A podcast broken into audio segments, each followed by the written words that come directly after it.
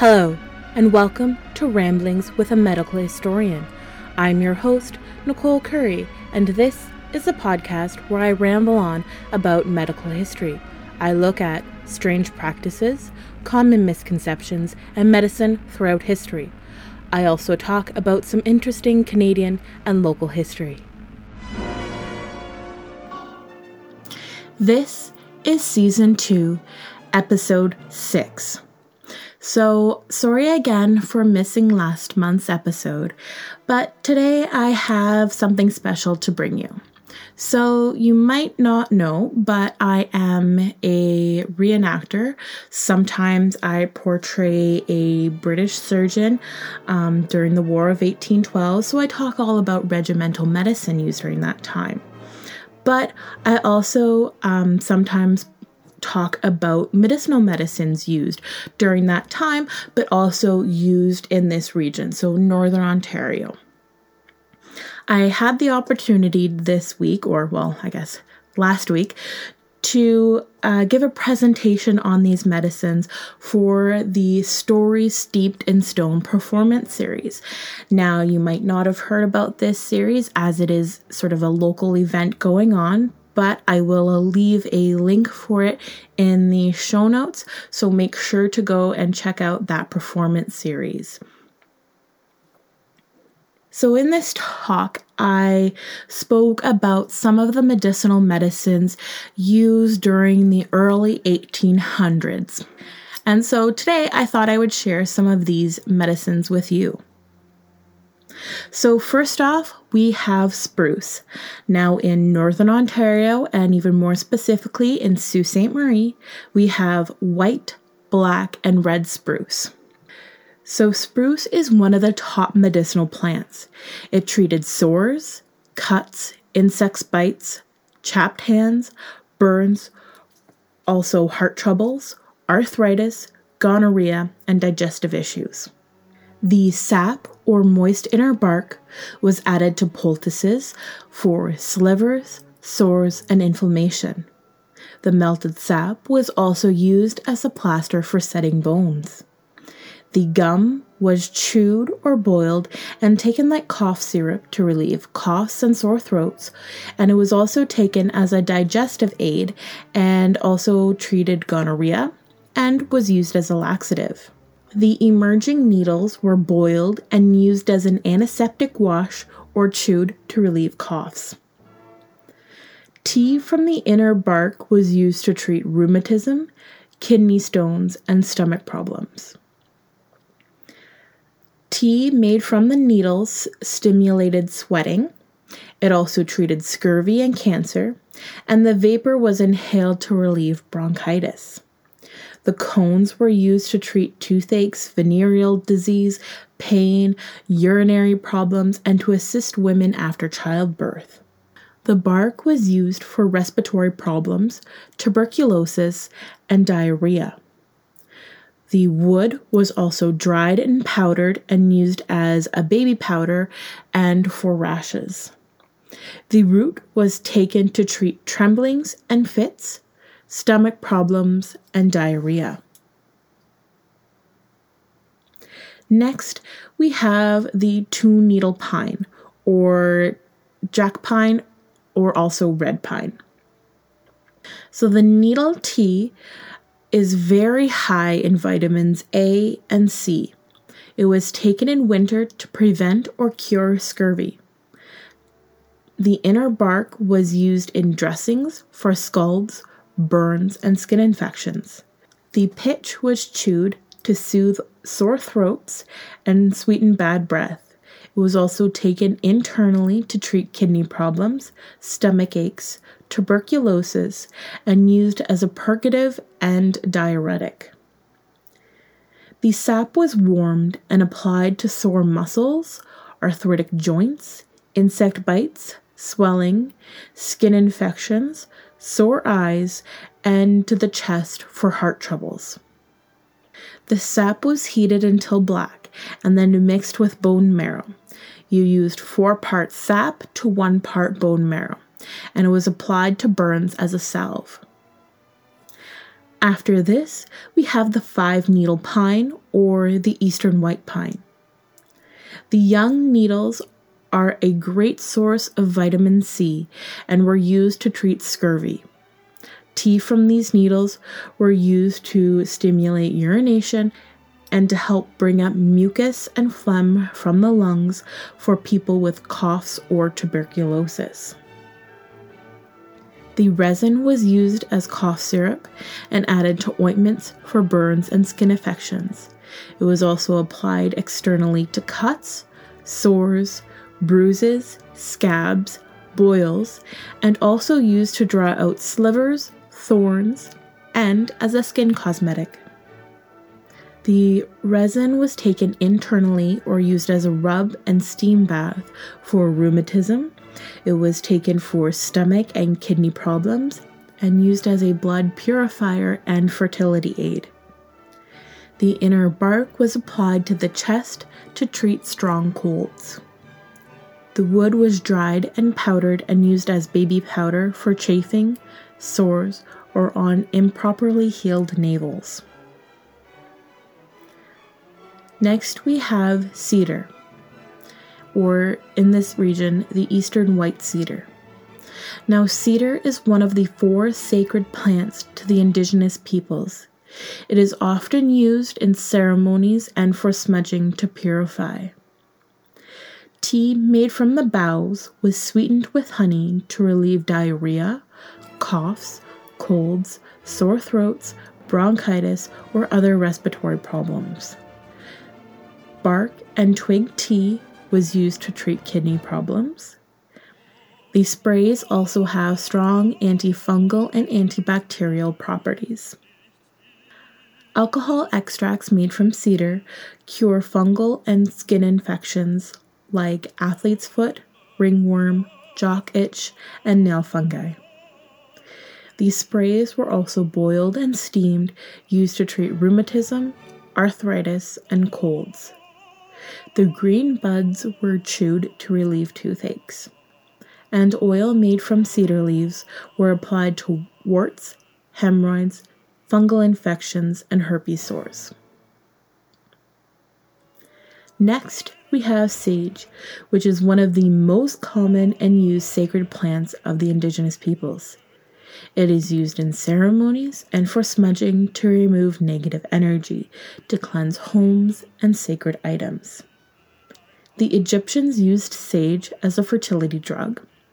The Greeks used it to stop bleeding and clean wounds, ulcers, sores, and snake bites. The Romans saw it as sacred the name sage or salvia is derived from the Latin salvare, meaning to be saved. It treated a wide variety of ailments. It was used as a digestive and nerve tonic. It was also gargled for sore throats and bleeding gums. It was used as an antiseptic for vaginal infections, a poultice for insect bites, and a cure for diarrhea. It treated hemorrhoids, blood or phlegm in the urine, excessive breast milk or fluid in the abdomen, insomnia, hepatitis, colds, congestion and fever, and indigestion, and so much more. Next, we have sweetgrass, which is another of the four sacred plants of the indigenous peoples. It was used in smudgings and daily life to create a pleasant smell and bring about positive energy. The tea treated coughs, sore throats, fevers, venereal infections, chafing, windburn, and sore eyes. It was taken to alleviate sharp internal pains, stop venereal bleeding, help with childbirth, and expel the afterbirth. The smoke was also inhaled to relieve colds. Next, we have raspberries. So, raspberry leaf tea was given to women before, during, and after childbirth to prevent miscarriage, reduce labor pains, and increase milk flow and it also slows excessive menstrual flow. The leaves contain fragarine, F R A G A R I N E, so I hope I'm saying that right. It is a compound that acts as both a relaxant and stimulant on uterine muscles. The leaf tea was mixed with berry juice and boiled with sugar and gargled to treat mouth and throat inflammations. So, raspberry leaf tea is actually good to take for um, period cramps and um, any sort of menstrual issues that you have, it can help a lot with that. So, raspberry leaf tea is still a common tea that can be found in grocery stores. Next, we have mint, and now this is wild mint or spearmint, not that um, sharp peppermint that you might think of. So, um, when you have mint tea, it's not that sort of very sharp peppermint tea that um, almost tastes like you're drinking a candy cane. No, this is a very soothing, mild mint. It is um, a very nice, calming, soothing tea. Now, mint contains menthol, which expels gas and relieves spasms of the digestive tract. It calms the smooth muscles of the digestive system and stimulates the production of bile in the liver.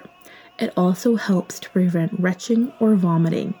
It relieves pain from coughing and sinus congestion. Wild mint tea treats coughs, colds, fevers, upset stomachs, vomiting, kidney problems, and headaches. I myself sometimes have some wild mint tea if I'm having an upset stomach, or especially if I am having a migraine. I also sometimes make a poultice with the leaves um, and apply it to my head when I have migraines. You can even um, make a poultice of it heat it for about 30 seconds, maybe on medium, so it just gets a little bit warm, um, not super hot or anything. And you can apply that to your forehead or or wherever on your head you have a headache, and it is very soothing because that heat will draw out the oils from the leaves. And now the oil was also added to poultices used to relieve arthritis, tendonitis, and rheumatism. Mint was also used in ancient Rome and introduced into Europe, and colonists brought the uh, peppermint over to the New World. However, there was already wild mint growing here in North America before then. Next, we have catnip or catmint and it treats digestive problems, reduces fevers, colds, flus, calms the stomach, alleviates flatulence, nausea, diarrhea, and colic. It is taken for insomnia, hyperactivity, to prevent miscarriages and premature birth, and to lessen morning sickness. Tea made from the leaves was used externally on bruises and black eyes. An infusion is taken for headaches to alleviate vomiting, diarrhea, colds, coughs, fevers, and chills. The plant tips were given to babies who wouldn't stop crying, so the babies could sort of um, suck or nibble on the end of the catnip and it would help calm them down so that they would um, stop crying. And this is usually for their colic. Catnip stimulates cats but has the opposite effect on humans. Commonly used in medieval Europe as a tea, it was introduced to North America and adopted by the indigenous peoples. Next, we have lavender. So, lavender was used in ancient Persia, Greece, and Rome for its antiseptic properties. Its use spread throughout the Mediterranean and into India, later Tibet, and eventually Europe. It was used to quell anxiety and clear the mind as well as disinfect sick rooms and hospitals.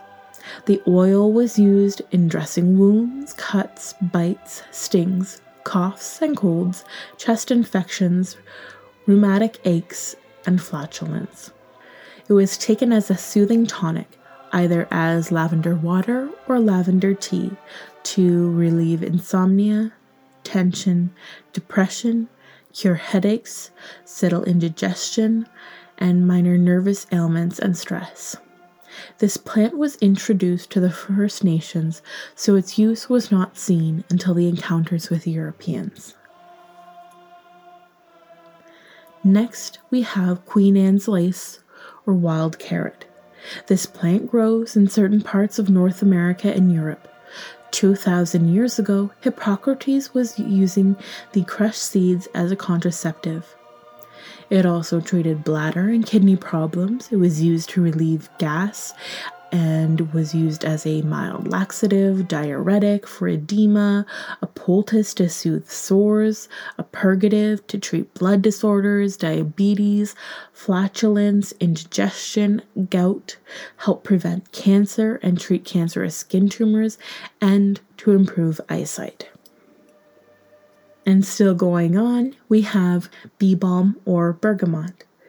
The leaf tea was used to treat coughs, colds, flus, fevers, pneumonia, insomnia, sore eyes, kidney and respiratory problems, nosebleeds, heart trouble, gas, cramps, and indigestion. The leaves were packed around aching teeth, used in poultices to relieve headaches, painful swelling joints, and heal rashes and acne. It was also used to stimulate menstrual flow and to help expel the afterbirth. After this, we have echinacea or purple cone flower.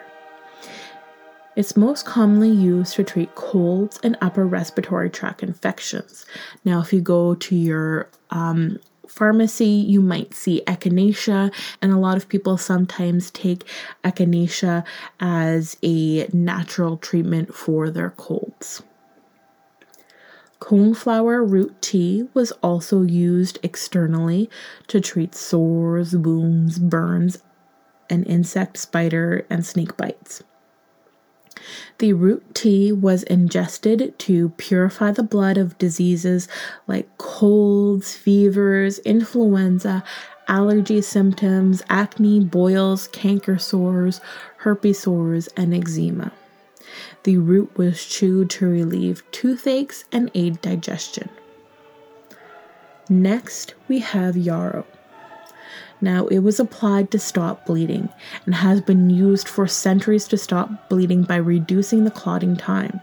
It's used to pack wounds that will not stop bleeding. So, if you're out um, in the bush, a lot of times you can take yarrow, clip off the head, and use the head, like just take the flowers, apply it to a wound, and that will help stop bleeding. A lot of um, people or like woodsmen's First Nations still actually use this to this day when they're out in the bush and they need something to um, pack a wound to stop the bleeding. It's also used to suppress menstruation and relieve menstrual cramps. Um, it's was used as a sedative, painkiller, antiseptic, anti-inflammatory, and antispasmodic. The leaves were used in washes, salves, and poultices to treat burns, boils, open sores, pimples, mosquito bites, earaches, sore eyes, and aching backs and legs. The tea was taken as a tonic for treatment of colds and fevers. The plant also improves appetite and digestion. It speeds labor, heals the uterus after birth, treats diarrhea, urinary tract infections, and diabetes. Next, we have juniper. Now, juniper berries stimulate urination, sweating, mucus secretion, production of hydrochloric acid in the stomach, and contractions in the uterus and intestines. The berries also have antiseptic qualities. Juniper tea was used to sterilize needles and bandages. The tea was also given during labor to speed delivery and used as a cleansing and healing agent after birth. The needles were dried and powdered for skin diseases. The smoke or steam was inhaled to relieve colds and chest infections. The berries were boiled in water to purify and deodorize homes. It was used as a treatment for aches and pains of rheumatism, and it was recognized for its diuretic and antiseptic properties. Next, we have roses and rose hips. So, this is more commonly the wild rose that was used. So, rose hips are rich in vitamins A, B, E, and K and are an excellent source of vitamin C. Stem or root tea was taken to relieve diarrhea, stomach upset, used as an eye wash for snow blindness. It was also used for syphilis and to reduce labor pains. Root decoctions were used in hot compresses for reducing swelling or were gargled for mouth bleeds, tonsillitis, sore throats, or mixed with sugar for a syrup to treat sore throats. The petals were taken to relieve colic, heartburn, headaches, mouth sores, and they were also ground and mixed with grease to make a salve for mouth sores or mixed with wine to relieve earaches, toothaches, and uterine cramps. Last but not least, we have the elderberry. Elderberry tea made from the bark and leaves were used in washes for healing eczema, sores, and rashes.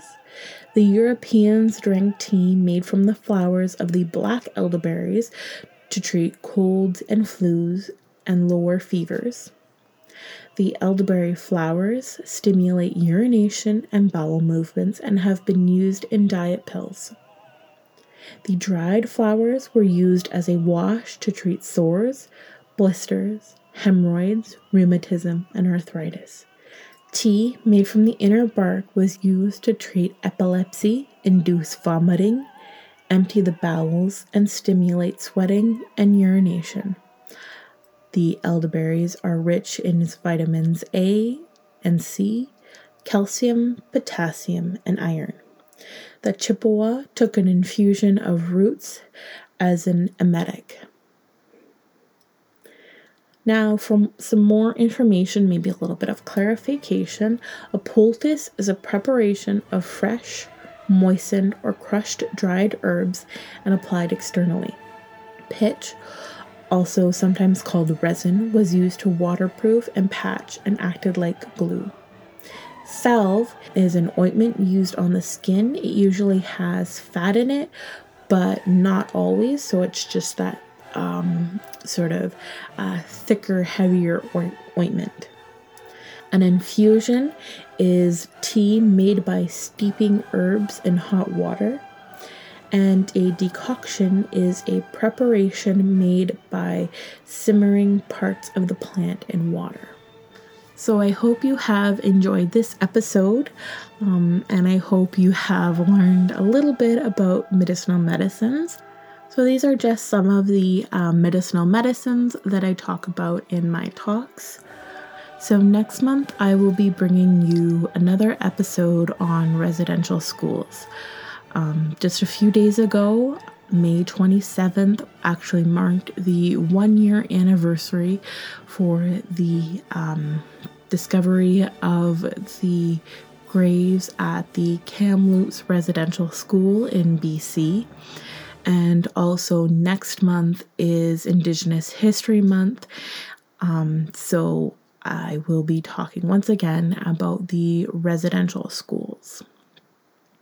If you have any questions, comments, or concerns, you can message me at Ramblings with a Medical Historian on Facebook and Instagram, or you can send an email to ramblings.mh at gmail.com.